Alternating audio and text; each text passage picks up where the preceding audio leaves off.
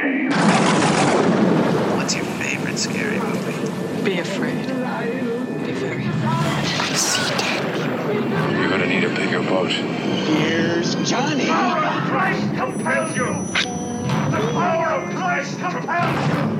Whatever you do, don't fall asleep. Welcome to Talking Horror with Jamie and Nikisha.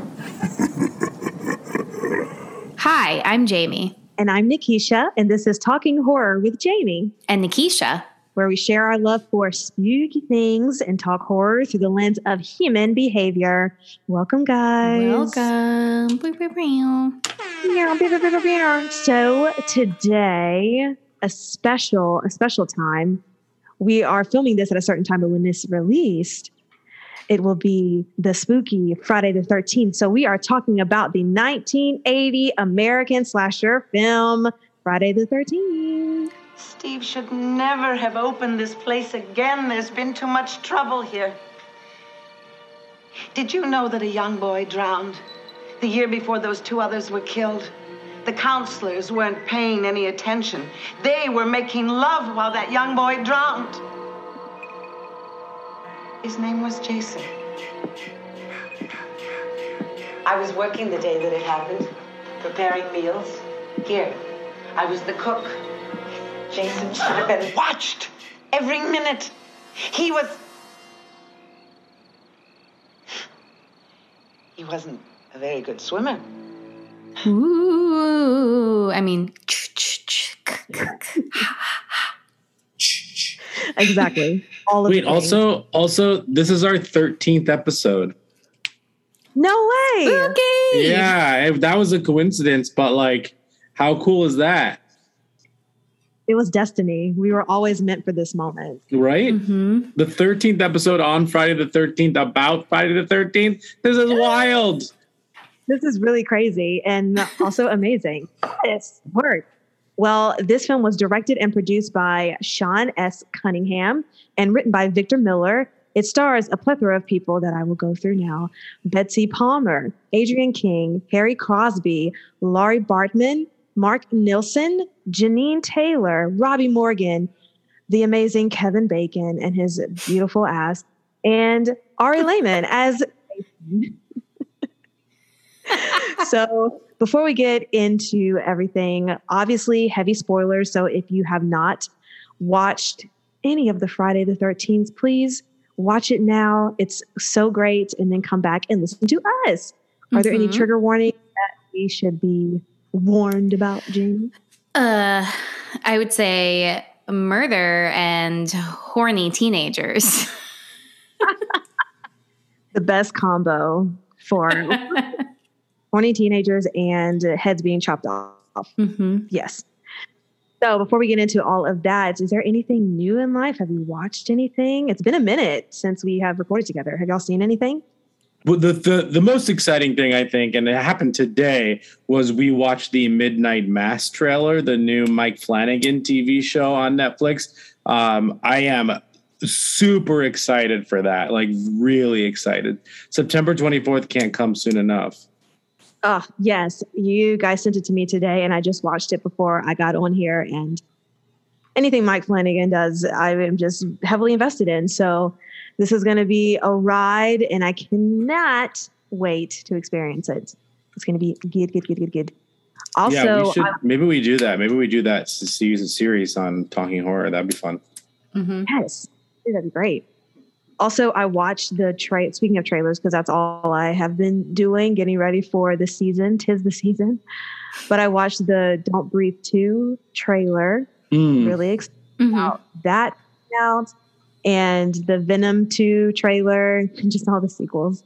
Mm-hmm. And what was the other one that I I wrote it down? Ah, but I was really excited about um, Don't Breathe, because I think that'll be good. And I've watched, like, of course, the Halloween trailer, the Halloween mm-hmm. trailer that's coming out. So it should be really good. We should be in for a very, very good Halloween this year with everything coming out. Very um, spooky season. What are your thoughts on the uh, Don't Breathe two trailer? Because, like, the reason I ask is because, like, he is not an empathetic character. Like, he did some terrible things in the first one, and now we're supposed to, like, potentially root for his survival. Like, like, how do we feel about that? I mean, I'm going to save my, again, I'm just posing that question because, like, let's see how the movie creates the narrative around him. And I, I don't want to take away from the fact that, like, I need to see the movie to have an opinion, but, like, you know, this is a podcast. What do we think? I absolutely agree, because when I first saw it, I was like, oh, this is taking an interesting turn to an interesting direction that I don't fully know if I can form an opinion on, like you said, until I actually watch the whole movie and see how it all pans out. Mm. But it def- the trailer does lend itself for him to be the hero, and he was a terrible person in the first movie, so I don't know how he can have any kind of redemptive quality. But maybe there's some nuances in the movie that will kind of ease that for us, so... We'll see. I'm give, I'm open-minded to it. I'll say that.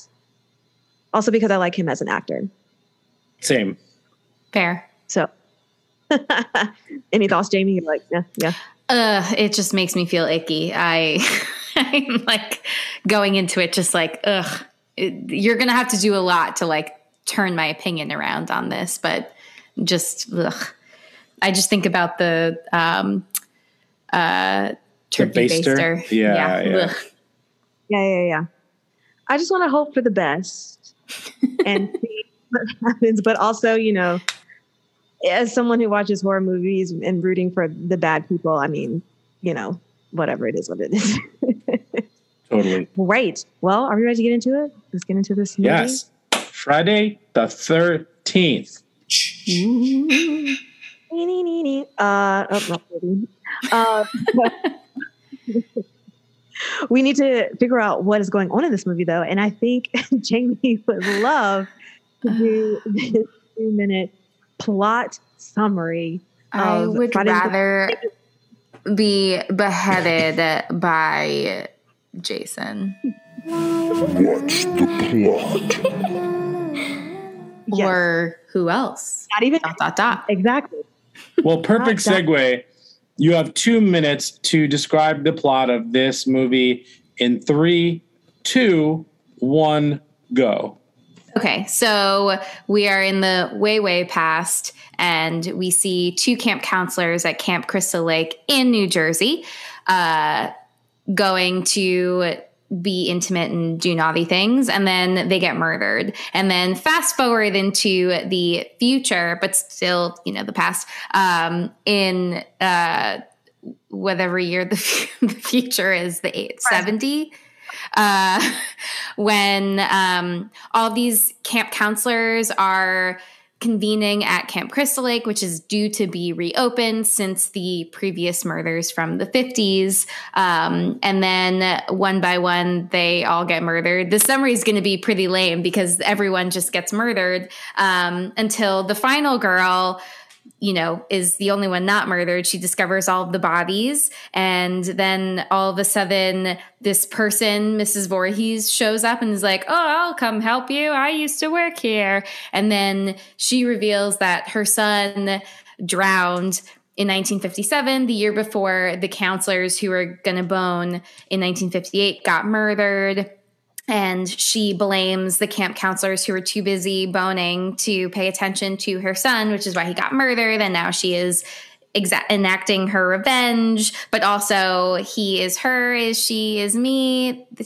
She's has some things going on uh, and is talking to herself. But um, the final girl is able to uh, decapitate Missus Voorhees, um, very dramatic. Then she's floating out on the eponym, epon, epon, eponymous uh, Crystal Lake. That's a hard word to say. Um, and then she, all of a sudden she gets attacked by Jason's corpse. And then she wakes up in the hospital and she's like, what's going on? And they were like, there's no boy there. And she's like, he's still there. And that's your time. Perfect. Woohoo! Amazing job.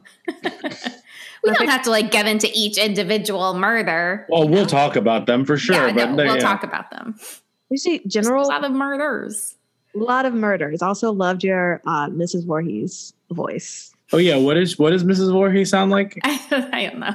I'm, he is me, Jason. Kill, kill. Kill, kill. Yes. And that's the plot. Okay, so have you guys seen this before? What were your initial thoughts? Is this your first time watching it? Give me the details. So I know I've seen this movie before. However, I like can't actually recall seeing the movie. Like I, I, you know, for some of the other ones, I have like very like stuck in my brain memories of seeing Nightmare on Elm Street at a sleepover in middle school. And then I had nightmares. I remember seeing Poltergeist at a sleepover in elementary school. And then I had nightmares. I like can't remember when I saw this movie, but I know everything that happened in it, especially the end. So now, so then I'm wondering, like, you know, did anyone ever watch those, um, like scary movie moments on Bravo when it, it, Bravo's still a thing, but they used to have these like series where they would like highlight all like a hundred scary movie moments uh, on sure. like for hours. And they would break down like, you know, all it's like spoiler century, like all the, you know, most important scenes in all of these horror movies were there. So like that piqued my interest. And, and so at some point I assume I've seen this movie. Um, But in terms of like first slashers, I think this one's not too bad. Um, especially like, you know, we saw Black Christmas, which start like kickstarts all of this. I think that this one holds its own well enough um, for most of it until like without the Jason popping up piece, like the idea of this mom getting her revenge and like never wanting this camp to open because something bad happened to her child. Like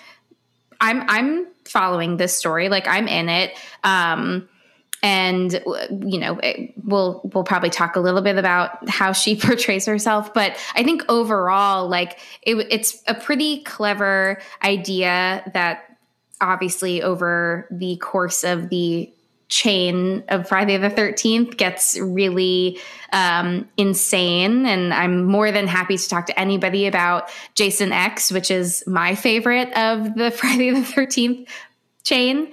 Um, but yeah, I, I thought it was, you know, pretty good, uh, better than Black Christmas. Um, but for me, I think I have more nostalgia for like some of those other uh, horror movies that I mentioned from sleepovers that gave me nightmares. Yeah, that's so crazy that you mentioned that in, in regards to if you feel like you've seen it or not, because I started this movie and then realized that I have never seen this movie. I was like, yeah, I'm going to remember like certain parts of it and blah, blah, blah. And the only thing I remember is the final scene with Jason coming out of the water. And it's because I watch a lot of Watch Mojo, mm-hmm, top, mm-hmm.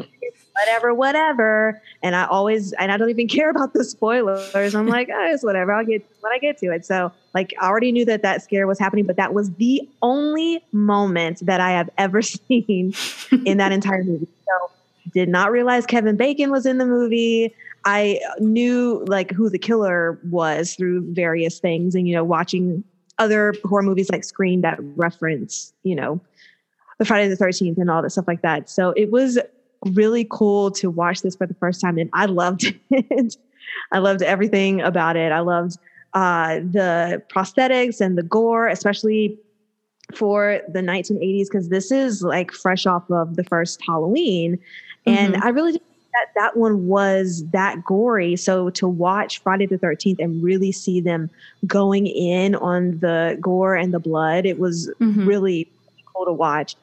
And then also cool to see all of the standard tropes that we know today that people make fun of with the final girl and the creepy old man that warns you that there's something, you're going to all die. There's something wrong. You're cursed. You're all going to, you're cursed. You're going to die. And I loved the fact that we're introduced to the first girl and she's the one that dies, just kind of like Scream does. Uh, spoiler alert for Scream if you haven't seen that movie. But I have to say, I was completely shocked that she was not the final girl. Oh, also, I have before this, I have never seen a Friday the thirteenth movie, uh, any of them. So this was my first time even experiencing any of them. Like you two, I know the ending of this. I know it's the mom, and I know that he pops out of the water. But I, I this was my first complete and utter experience with any Friday the thirteenth. So I was totally, totally taken by surprise that this girl we start following from the beginning of this was not the final girl, and she was the first one to go. Total shock to me. Love yeah. that. Which made it, again, I agree. It made it even better because now you're like, oh, this is really about to be a shit show. Like, who is it? Who are we following? And re- we really aren't following one specific person. Now we're following the group of people. Mm-hmm. And then you just know that they're all going to die. And it was really random to have that other girl with the short blonde hair be the one to survive. Um, which I just, that one, that one for me was just like, oh, well, maybe they could have just killed everybody and then it would be fine. But, uh, yeah, it, it was, I, I loved it. And I'm trying to think, I'm looking at, oh, and then the killer motif, music motif that happens. I mean, just like classic things. And then the fact that you you don't even see Jason as we know Jason now. Mm-hmm. So now it makes me to go and watch the other ones, see how he's created, because I definitely watched the two thousand nine reboot of Friday mm. the thirteenth. That was absolutely terrible. Okay, but so it, yes. Nikisha, I today went through a Wikipedia rabbit hole and read every single plot of every single Friday the thirteenth movie. So in the second movie, again, all, I'm sure if there are any Friday the thirteenth nuts listening to this, like they're going to be like, you idiots. But like, this is what I've learned. So are there in this, any Friday the thirteenth nuts out there? I would love to meet you. I want yeah, to, I want to totally. talk to you. I, I say that lovingly because like I'm a like Monster Squad nut, um, but uh, which we have to do at some point. But um, so this is what I, I learned. They're set up like the Saw series, and that they kind of like start where the last one ends, whether it's like immediately or like a couple of months later or something like that. They all do that. But then once you get to like Jason X and stuff like that, it just goes off, so off the rails. Um, I mean, not that these, but in the second one, apparently he just wears a bag over his head. And then in the third one, he finds a barn and he grabs the hockey mask. So the third one introduces the hockey mask, and that's what keeps it going on.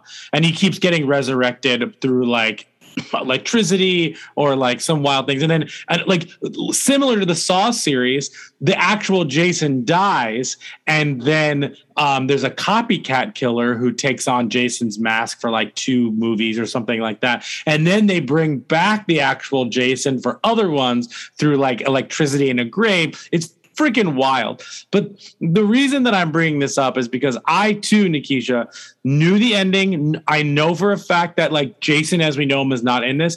I was still surprised to not see the hockey mask in this because you just associate it so much.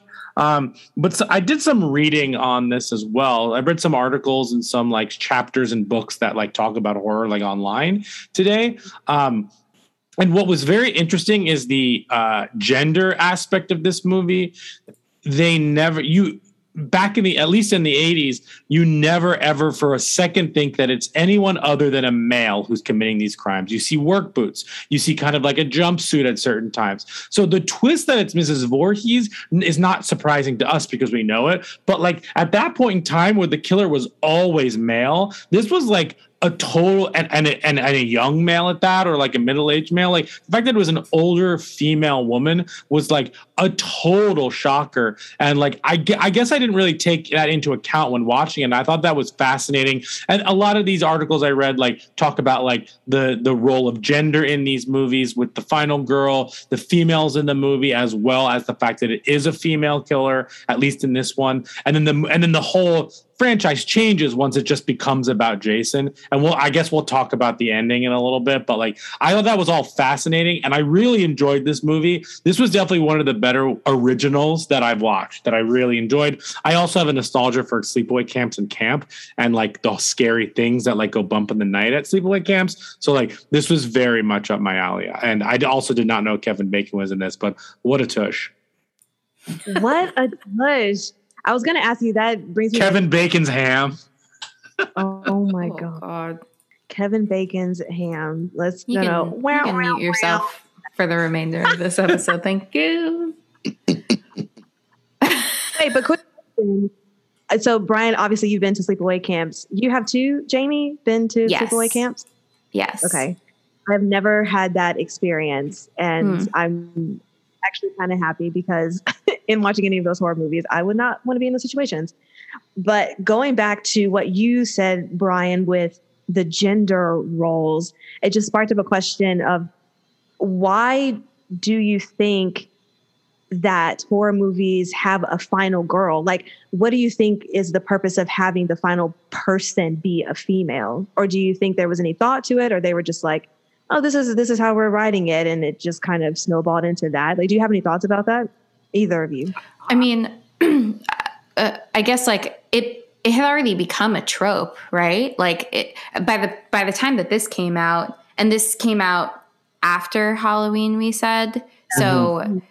So there's that, and and Black Christmas. Like, I think there was enough where that this was succeeding and following in, in their footsteps and capitalizing on like some elements that were already successful, I think is part of it. But I don't know, I guess like you could probably do some like deeper analysis of some like pure of heart. Like, I don't know. I was going to make something up about like what, I'm sure people who have like actually written about the final girl, and like there's so many articles and like books and things into like, what does it mean? Like, what is, what deeper meaning is there of, of what she represents? And, and like, you know, is there some degree of like innocence or, or, you know, or like a virgin or like things like that, that I think play a role in, in why somebody survives all of these things, and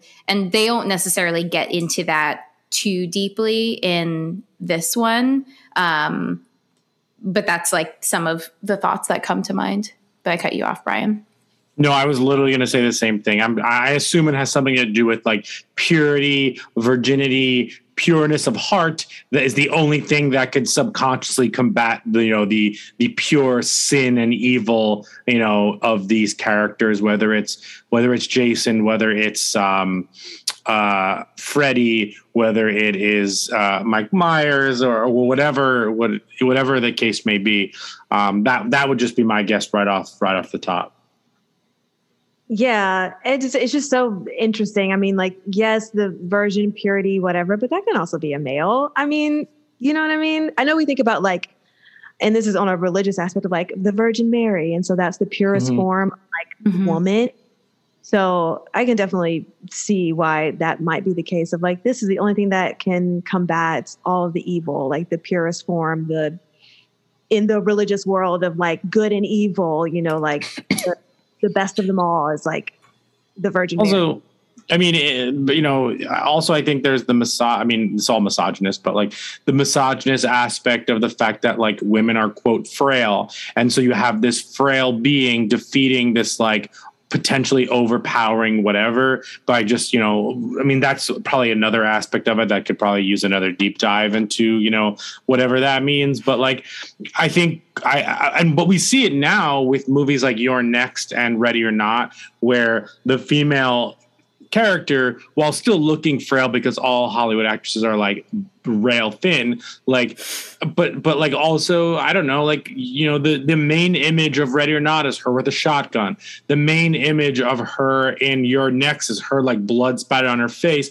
holding the axe. You know, like, I think that like a seventies, eighties one running around and then like accidentally, like Jamie Lee Curtis doesn't even get him at the end of the first Halloween movie. Like, doesn't the Jessica doctor get saved like, like by the I, doctor? I think, yeah, like they're like, I think in the beginning, it's not just them holding their own, which I think is a really good point, that like even the idea of this trope has evolved with more contemporary horror movies, where it's actually like highlighting that you know, women or like female identified characters carry this carry strength, like can can hold their own and like don't need to be saved by someone else, especially by the a male who's like coming in to swoop in to, you know, take care of everything. So like that- even even that like shift from Halloween to this of like mm-hmm. like she she decapitates Missus Voorhees on her own, like before the police even arrive. So like even that seems like, you know, a bit of a shift from Laurie Strode, like somebody else coming in to save her. And same thing with Black Christmas. They don't actually get the bad guy. Like they like pin it on the boyfriend who she does kill, but like she also kills the wrong person. And they just like, okay, cool. Like, you know, but it looks like they're hugging, but she stabs him. They didn't even like show him, her stabbing him. Um, like right. This one, it's like very clear with intention. The actual bad guy is killed by the final girl. Um, Which I find, which is like I just I didn't even realize till right now. It was it was pretty empowering. It was really good. Also, I will say that the beheading was my least favorite effect in this movie. Really? Mm. Okay. The best one was the axe to the face. That effect was spectacular. Oh, I was thinking about the arrow to the back of the throat. Oh, that's a good one too. Yeah. Yes, I, I liked I liked that one too. But it was just something about seeing all of the gore with the head being like completely chopped off, and there's no like cut shots of, you know, oh, we see her with the knife, but then the next shot is just a head rolling on the ground. Like seeing it all. Mm, mm, fair. There was something to that that was, oh wow, y'all are really getting into this, and like you have the freedom to show, you know, whatever you want to show with this. And I was uh, also kind of disappointed that we didn't see the girl in the archery field, like that actual death. Mm. Mm. Dead. Actually, like, I I had the same feeling. I wish we had seen more murders. I feel like a lot, may, may, maybe it had to do with budget constraints, but like we didn't see the woman. We didn't see the girl in the archery field. We didn't see Bill really get killed at the at the um, the generator. Um, uh, uh, you know, there were a couple ones in there that we just like, uh, that I would have liked to have seen, because like this movie really was a pick 'em off movie. There was no secondary plot line like Halloween, which I liked, that there was no secondary plot line. There was no like the, the psychiatrist is looking for him. There's no like any of that. It is straightforward. These people have no idea what is after them. All these kids get picked off, not knowing that the other ones are really dead. And like, it's only till the end do they realize that they're all getting picked off, which like I kind of really appreciated. Um, 'cause each one was kind of a surprise for them. No one was like running from him or like trying to figure out how to beat him, which was like, I feel like I haven't seen one of those movies in a long time. And, And it's usually them trying to like figure out like, oh, how do we defeat him? You know, like ah, I definitely appreciated that aspect of things. And um, yeah, I would have liked to seen a little bit more death. Yeah, I mean, I, I agree. I think there's something to not, or I think there's more anxiety when you're experiencing in real time with them and knowing that there is a killer out there, but mm. don't know that there's a killer out there.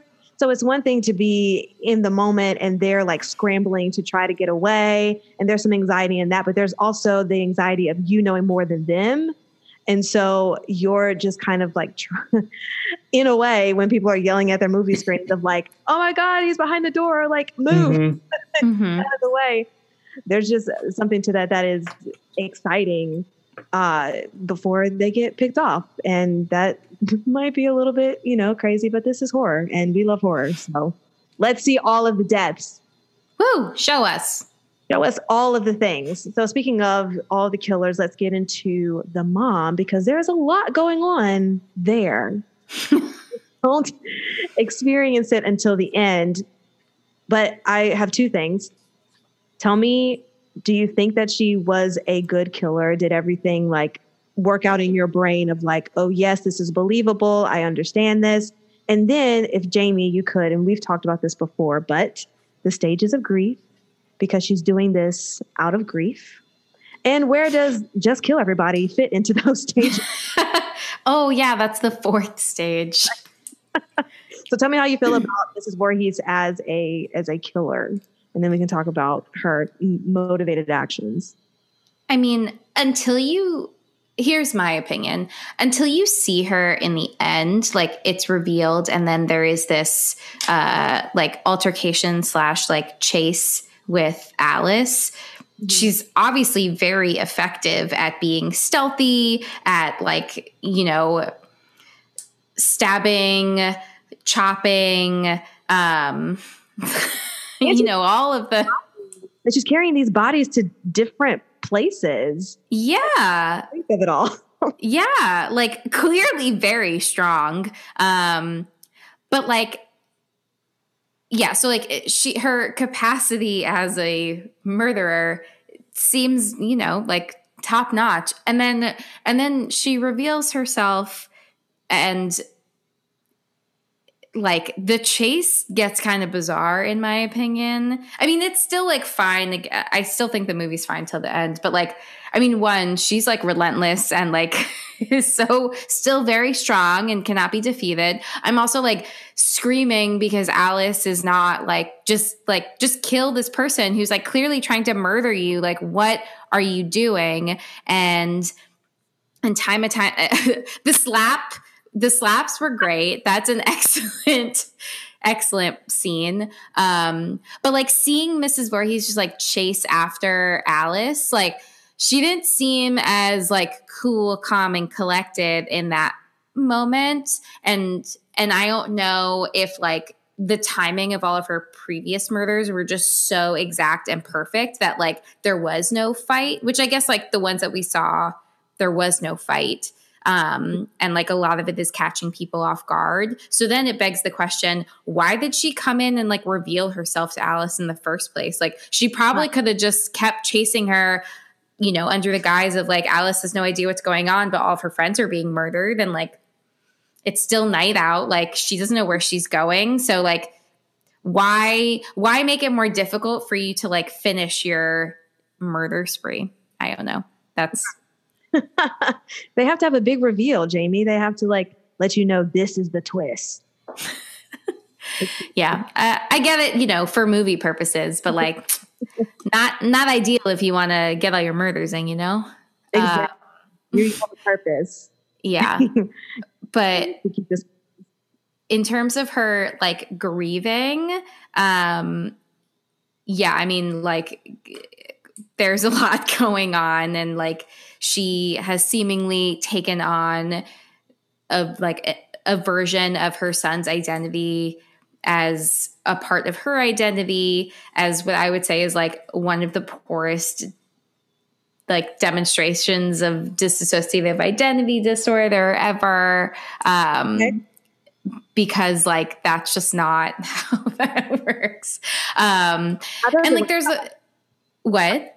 How does it work? Tell us. I mean, I'm I'm not I I will uh, I should give a bumper sticker that says like I'm not an expert in fill in the blank here, but I am not an expert in disassoci- dissociative identity disorder, um, or like too many of like there's a there's like a whole category of like dissociative um, like symptoms and experiences that folks can have, um, including like you know. It, like dissociative fugue or like amnesia where you like forget things about your life or like end up in new places and like have no idea how you got there, assume new identities, like all kinds of things. Again, like the brain is wild and will do a lot of things to protect us in moments of like really intense high trauma. So, you know, I think like There's, there's an ele- like, that's the closest that I think I'll get to saying like, there's an element of like, clearly Missus Voorhees was completely traumatized by the death of her son.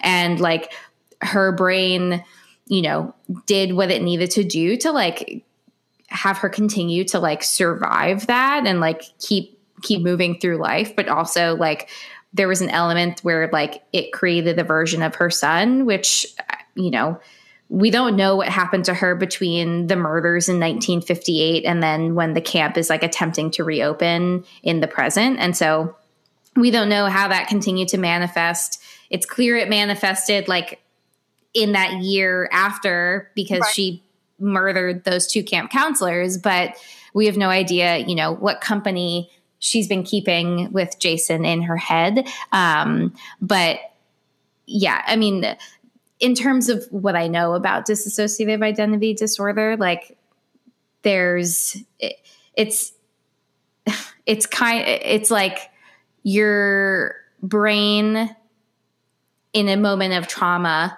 is like kind of compartmentalizing so that you're able to like survive something that is sometimes not survivable. And like in that can kind of split off into like what they refer to as alters, like other, other identities that are, that are to have like their own characteristics. Like they, they have physical characteristics that they can describe. They have, um, some have allergies that others don't, which is very interesting. Is that like the movie Split?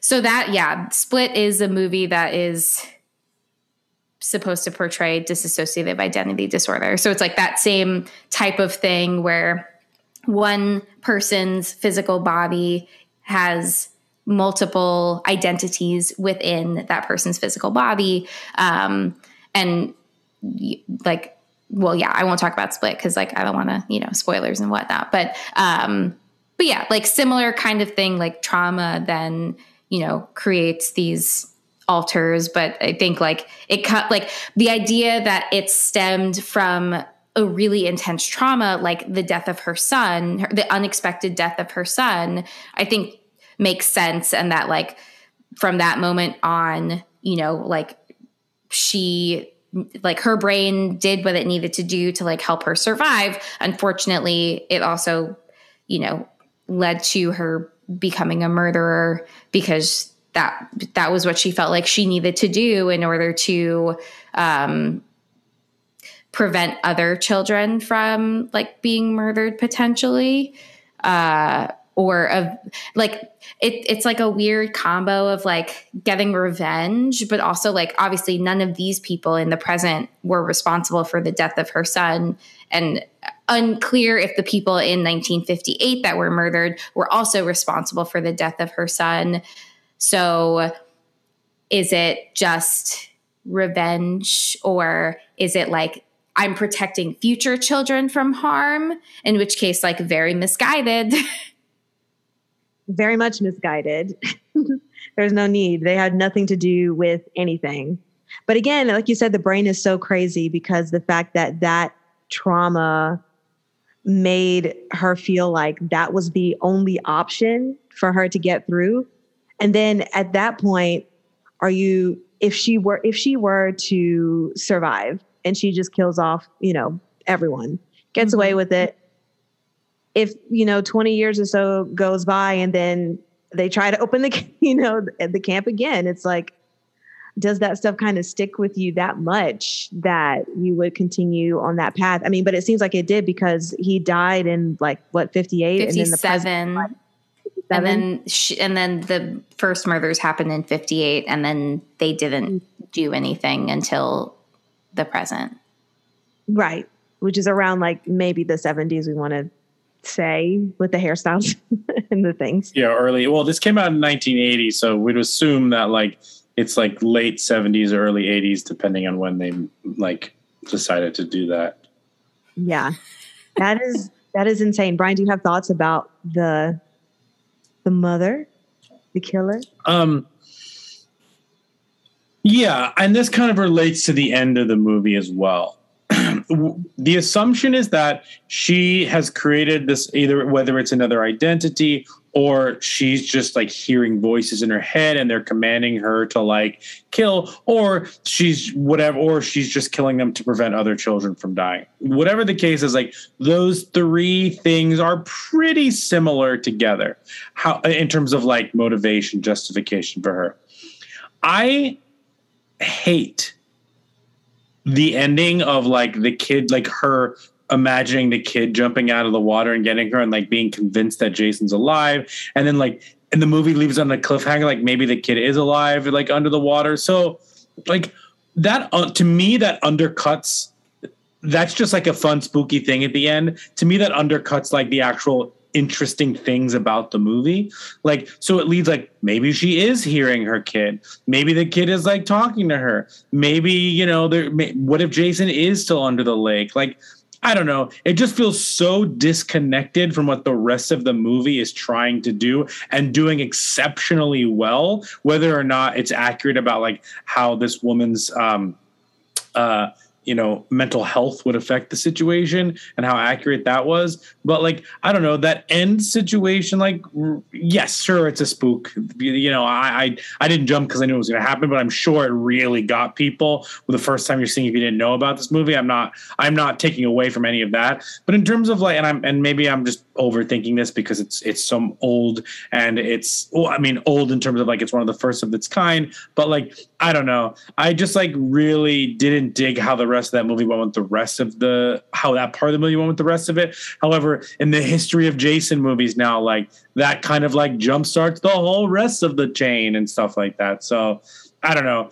It, to me, that moment to in conclusion, to me, that undercuts the rest of the movie. But I get why that's the famous part, because it, like, you just don't see that coming a million miles away, because, like, it's not Jason. It's It's the mom. But also, we're thinking about this from a totally different perspective, because, like, no one expected it to be Jason. The movie is not about Jason. They only mention in passing that a kid died in nineteen fifty-seven, which I love. They're, they're not like, we need to go to the... What, here's... Related to what I was talking about before, it's not like they had to go to, like, the town center and, like, look up the newspaper from nineteen fifty-seven and be like, oh my God, Jason's coming back to get us. Like, this movie has nothing to do with Jason. And then all of a sudden the movie, I mean, it does, but you know what I mean. And then all of a sudden the movie is about Jason at the end. I don't know. Maybe I'm looking at this totally different because I wasn't in the, my butt wasn't in the seat in the eighties. And I know that there are a thousand other Jason movies about Jason killing them, but this one is not about that at all. So it's a weird thing for this to be your first movie after you, the first time watching it, like thirty-five, knowing that, like, there are, like, twelve other Jason movies, especially. And then I read that the reboot, the two thousand nine one, kind of, like, messes with the, um, the lore of it all, which is, like, f- a fascinating thing that, like, a lot of horror movies do now. But, um, um, yeah, that's my thought on Jason's mom. Awesome twist. Amazing. They, Jason's like, mom has got it going on. Yes. Wait, can I also just say on the Wikipedia page for Pamela Voorhees, her classification says vengeful, va- vengeful, oh my God, vengeful mass murderer and camp cook. Yeah, she was the camp cook. Yeah. Also, speaking of, speaking of camp cook, how did Ralph get in the pantry? Did he walk in there and waited for people to, like, open the door to, like, spook them? Like, Ralph was just, like, in the pantry. Did he get lost? Did he come in the back way? Or he was like, I'm going to hide in the pantry and tell them that, that God is telling them that they're cursed. Like, bro, why are you in the pantry? He probably just wandered in there. I mean, his mind is already gone. So he probably Maybe he was, was like, hungry. To- yeah. He's like, I have maybe to warn them, but first, snack time. Yeah. Or maybe he was like, I'm going to eat a snack. And they open the door and he's like, oh, shit, I got to do something. Uh, you're, you're, all, you're all cursed. Uh, I got to go. he, he also so rode he his to- bike like twenty miles. He's Didn't fit. They say it was like a twenty mile distance? Yeah. Oh. And then the creepy guy was like, I'll take you halfway. And then he asked like Ooh. creepy questions. Yeah, he was creepy. I didn't like him. That's creepy. Also, just backpacking by yourself. What are you doing? Yeah, I Even feel like that was normal, though. Like the uh, to me, that seemed normal for the time. I mean, I guess for the time, but that's still a long way to backpack. You know what I'm saying? Like, if you know that you have a job somewhere and you need to get to it, you're just going to decide that's this true. fifty mile location that I'm just going to backpack it to, to get mm-hmm. there. You know what I mean? Yeah. Not like I'm taking a you know trip, going to see a concert or whatever, Woodstock, and I'm gonna backpack. It's just like I have a job, and to get to this job, I'm gonna backpack to this job. Yeah. Uh, you, another thing to talk about in this one also is at no point was I worried. Again, I knew who the killer was, as we all did. But at no point was I invested in who the killer was, because the characters weren't invested in who the killer was. Like, they're all, people are always, it's always a mystery. And I feel like this one was, I was more invested in like, okay, who's next? How they're going to kill him, I guess, which is the, the slasher movie, as opposed to like, okay, we got to fit like, um, Happy Death Day, super invested in figuring out who the killer was, because it was set up as a mystery. And she also knew someone was after her. A lot of movies are set up that way as well. But I like the idea of this one where, like, it's not about who the person is. It's a great twist, but it's really about, like, okay, how's the next person going to gruesomely die? And I, I, I, I enjoyed that. Well, yeah, because you all know that they're going to die, because there is no, there's also really no investment in any individual character. So when the first girl is picked off, and that was when we were following, you know, in the beginning of the movie, when she's gone, you're like, oh, well, then where's this going to go? Because we're not really diving into any other characters. So that also kind of flipped a switch in my brain of like, well, everybody's going to die then. There's no there's no one that we're actually following. So everybody is about to die. And that's fine. There were me. Some of them I was rooting for them to die. This also is the well, first time I remember seeing, like, the goofy friend who's going to easily die first, who's a horrible, like, sexual abuser when he, like, pretends to drown and then kisses her. Like, oh, that's gross. Messed up. Yes. It was just all all of the tropes. And then, you know, if you have sex, you're dead. If you say, I'll be right back, you're dead. You know, just. Mm-hmm. Also. Yeah. It's also weird that in this one it's gross and disgusting and he's a skeeve, but it's charming in The Sandlot. The Sandlot no, is it's still gross. Yeah, I guess it I mean it is still gross. Yeah, that's not a good point. I mean, anyway, it's bad, but I do love The Sandlot, so I'm just going to leave it at that.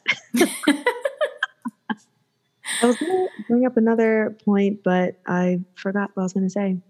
Oh, I have a question. Since we are kind, we've uh, opened this up to like the franchise chain at large. Has anybody um, played the Friday the thirteenth game? I want to say that I watched someone play that game, but I might be confusing it with Dead by Daylight. Mm. It's- Wait, there's a video game of Friday the thirteenth? Yeah, so it came out in twenty seventeen and was like very popular. Um, but I think it's, you can do, they're not like doing anything more with it. Like they kind of shut it down in twenty twenty, but I think you can still technically do like peer-to-peer gaming. Um, but I don't think that there's like anything new. Were you Jason or were you running away from Jason? So both. Mm-hmm. You could be either the the the counselors that were trying to survive, or you could be Jason, and then you had like special powers because like, you know, he's invincible. So like, and he somehow is always there. So I think there was like a fast travel um skill that you could do where you're like there really quickly. There was a uh like a rage out mode where you like can, you know, murder people really cool. Um,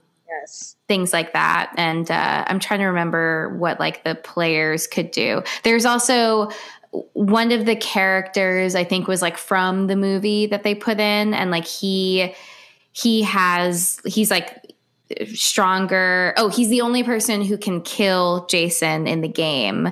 Um, But he can die. So, like, if he dies, then, like, all you can really do is just escape. Mm. Nice. Yeah, I feel like I did play play that, but super cool. What were you going to say, Brian? I have two other things to bring up that I just remembered, if that's okay. Yes. No. Then I won't. No. Um, the two things I want to bring up are, one, I know this is, like, lame of me to say, but Friday the thirteenth is a stretch of a title for this.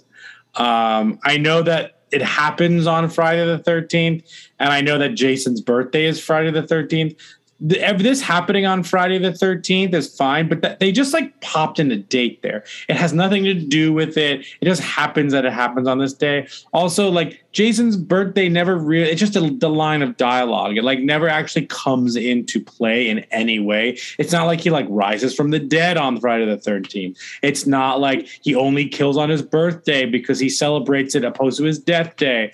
Like he, it's not like his, and then it happens on Friday the thirteenth. Like it just happens to be like June thirteenth of nineteen eighty or whatever it is. Like, I don't know. That was great title. And I'm, and I, I'm happy it is, but like, it's a little bit of a stretch, but like, I, I, I don't know what I expected, but I, I don't, I don't know if I expect it to be just like, you know, a dead fish reason. Um, the second thing I want to talk about is this is the horniest movie I may have ever seen that is not sexy at all. There is nothing sexy about this movie in the least, but like it's like super horny, if that makes sense. Does that make does that make sense what I'm saying? No, it does, because they mm-hmm. play like the strip poker and whatever, and it's just like you. It's not really sexual. Everybody's just horny. Everybody's just trying to take. Yeah, like even the stuff at the the, yeah, the strip monopoly. I think it's at the beach. Like when they were like jumping in the water and like you know, like it's just like not. Not that the movie has to make it sexy. I actually appreciate the fact that like they're just like normal horny teens, but like man, it was just like not the sexiest thing was just like I, I can't even like like even the sex scene is like there's nothing sexy about it. It's just like I'm going to put this here and we're going to feel good together. Like wait, that's I, not sexy. Not the way they presented it. Um, you know, body, so what'd you say?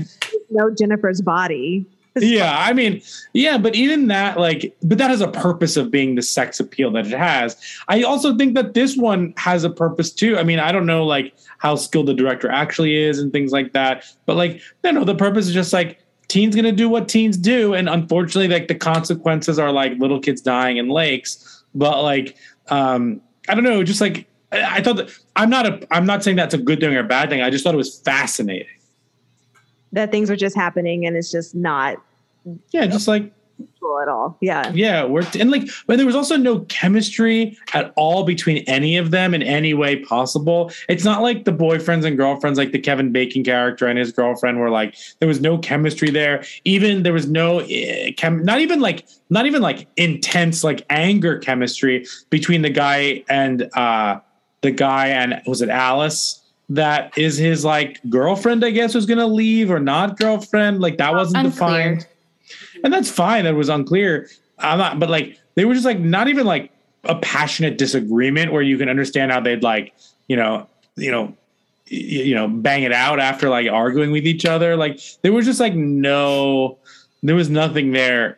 And I thought it was fascinating because of how horny this movie just is and is known as. Like the point of this movie is that like they were banging while his, her kid died. Like, and it was just like, I, I just thought it was fascinating. And I'm saying the same points over and over again, but I'm just like mesmerized by that like lack of like, I mean, I guess it's just lack of intimacy overall on purpose. Maybe so. I mean, the overall point is just that we're just going to murder everyone. So everybody. Yeah. All- totally. And that, and that with a twist at the end, and that'd be that. But I also find it fascinating, Brian, when you were talking about the fact that Jason's mask didn't even come up until the third movie, you said. Mm-hmm. And yeah, it's just so the third one. That, that was the thing that stuck, because I'm, I have seen bits and pieces of the other Friday the thirteenth. And like you said, it's like the Saw chain, and the first one is like great, and then they just kind of get progressively worse or whatever, you know. But it's like when you got to that mask, though, it was like, oh, yeah, we're all here. And now we're going to make eighty thousand movies with this as the face of the chain. And we're going to pit him up against all of the rest of the horror movie, you know, whatever's the Freddy's and the Michael Myers. But it's just interesting that it didn't take until, or that didn't pick up until the third movie. And that was the thing that was like, oh yeah, this is good. Even if the story and the plots and everything go down the chain, we still have the mask, and that's going to be our staple. Yeah. The front. Mm-hmm. It's just crazy. Totally. Wild. Wild, wild, wild. Well, any any other thoughts about this movie? I'm trying to zoom through it in my brain and see. It's just a lot of killings. Yeah, I mean, it was just, um, I really enjoyed it. I, I, you know, I had, I had different expectations for all these movies that I'm watching for the first time, like Black Christmas, like, um, like, I mean, we didn't do it for the podcast, but I recently watched Halloween for the first time, like we talked about. Like, it's very interesting to see what my expectations are based on the fact that, like, I know the history of these a little bit more than, like, actually having seen them. And this one, I would say, um, I would say this one lived up to the hype, but more so than um, maybe some other ones. But I also, I didn't, I didn't know what my expectations were for this one because I knew the, I don't know. But I, I enjoyed it. Yeah. What about you, Jamie? Yeah. Overall, like I said, like a, a good solid intro to a slasher chain. Cannot vouch for all of them, but yeah. Highly recommend Jason X. If you like, spa- if you like space, if you like space, then we have to dedicate an entire episode of just Jamie talking about Jason X. I'm, I would be more than happy to talk about this movie. It's just so, it's so good. That's all. I'm so sorry. Well, should we guess the Rotten Tomatoes score of this one? Yes. Yeah.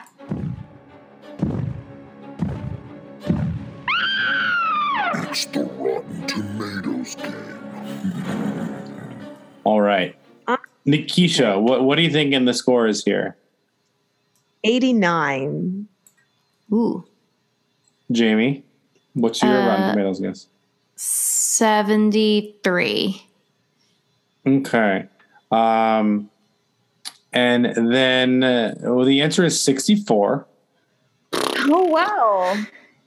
Rather quaint by today's standards, Friday the thirteenth still has its share of bloody surprises and a seventies holdover aesthetic to slightly compel. Slightly compel. Yeah. However, slightly compelled. I do need to read all of these percents to you right now. I'll, I'll skip Jason X just in case we do it here. But, yeah. Okay, this was sixty-four percent. Part two is twenty-eight percent. Part three, where they introduce the mask, is seven percent. Part four, the final chapter, I believe, is uh, twenty percent. Part five, Friday the thirteenth, A New Beginning, is nineteen percent. Part six, Jason Lives, is forty-eight percent. We're, we're on the upswing here. Uh, then we'll go back down to thirty-three percent for part seven, The New Blood.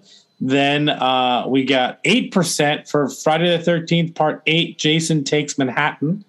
Um, yes. Then we skip from eighty-nine, eight, nineteen eighty-nine to nineteen eighty-three for Jason Goes to Hell, The Final Friday. That's a sixteen percent. Um, then we have skip from ninety-three to two thousand two. We have Jason X, which I'll skip. Um, Freddy versus Jason, which is forty-one percent. And then the Friday the thirteenth, the new one from twenty, two thousand nine was twenty-six percent. So these movies are not uh, uh, cr- critical darlings, if you will, um, but fascinating stuff. That is fascinating. Cool. Should we do this? Uh, the the four S's? Yes. Yes. Yes. Skull, scare, shapes, and suggestions. The talking horns, four S's. Okay, so the four S's stands for skulls, scares, shakes, and suggestions. Um, let's start with skulls. How well does it deal with human behavior and mental health? Um, Nikisha, let's start with you. Well, Jamie went on her whole stint about disassociative episodes. So I'm going to say a four. All right, Jamie. I'm going to say a two because it was silly. I mean, yeah, like I don't know how well they really address it, but like, you know, they're clearly featuring that she's going through something. So a two from me. Sure. I'm going to put a three just to go in between you two. Um, 'cause like the kids were scared, I guess. I don't know. Scares. How scary was this movie? I want to think of the time period that this came out in and say a seven, because it was a lot of gore. As it's twenty twenty-one and we are all desensitized or whatever, it's it was like a two. You know, I wanted more blood. I wanted more killings. But for it being nineteen eighty, I would give it a seven. So I'll keep it a seven. All right, Jamie? Uh, I, I mean, two. Sure. Not, yeah. Not scary. Yeah, I'll give this a, a three. Not this was I enjoyed it, but like it wasn't scary at all. And I, I bet in nineteen eighty it was. I agree with you, Nikisha, but for me, this one was just like enjoyable to watch. I didn't like sque- wasn't squeamish or anything like that. No. All right, shakes. How will you shake it off? Will you shake it off? This is forgettable. I mean, I've always remembered that ending scene, even though it wasn't scary, uh, and I think that's pretty classic. And the twist is classic, so I'll give it a five. Sure. Jamie? I will give it a four for the same reasons. Yeah, I'll I'll give it a six for the same reasons. And just like, I feel like because I was older when I watched it for the first time, I'll definitely remember it a lot more, and, and the, with the history of it and all that stuff. And the fact that he doesn't, there's no like Jason in this movie was like, I knew that, like, again, I knew that was going to happen, but also it's just like, I think it's a fascinating thing that like the true good one in the series is the one that like doesn't feature any of the things we know to be true about the series. Mm. All right. Suggestions. Jamie, should we start with you? Um, sure. So I have a lot of different thoughts in my big old brain.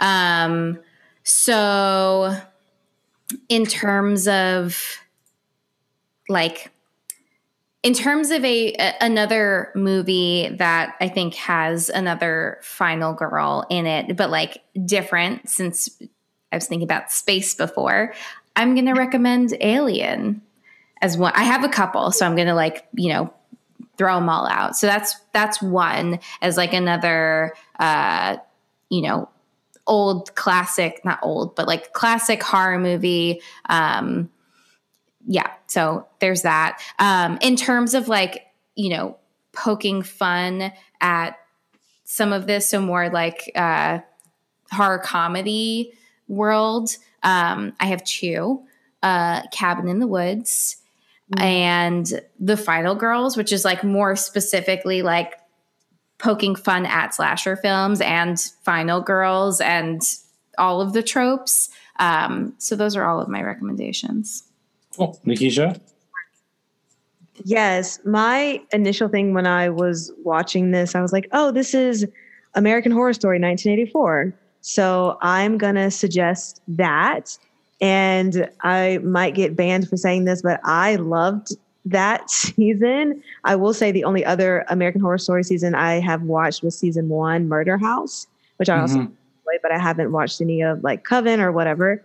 So when I watched nineteen eighty-four, if you just love cheesy and all the tropes like Jamie was was talking about, then I think it's fun to watch because you're like, oh, yeah, they're playing into all of the stereotypes, all of the tropes of all of these nineteen seventy, nineteen eighty horror movies. So definitely American Horror Story nineteen eighty-four. And then what I mentioned earlier, the video game Dead by Daylight, because you can choose if you want to be the killer or a survivor, and Jason is one of the killers you can choose to be. And it's the same premise as Jamie was talking about with the Friday the thirteenth game of they each have special powers, and that allows you to like capture people. And especially when they were in Friday the thirteenth, where we're trying to get like the generators going and stuff, like that's what you do as mm. a survivor in the game.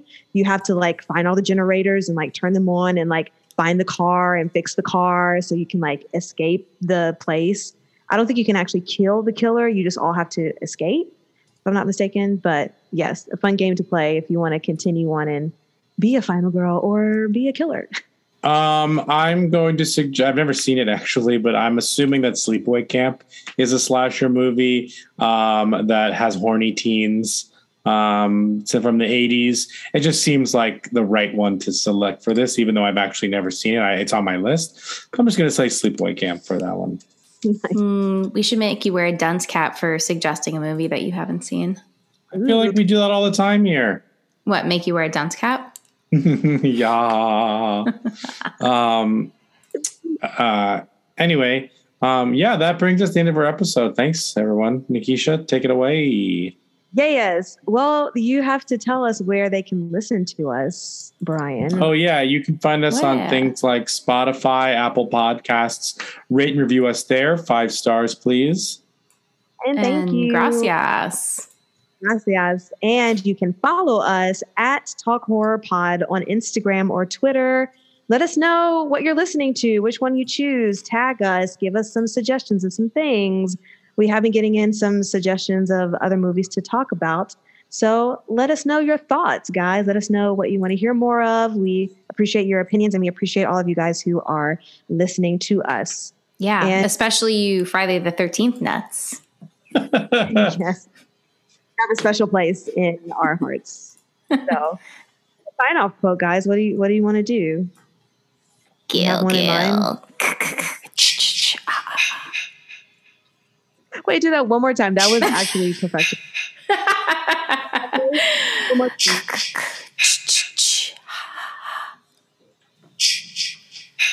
Absolutely. Thank you, guys.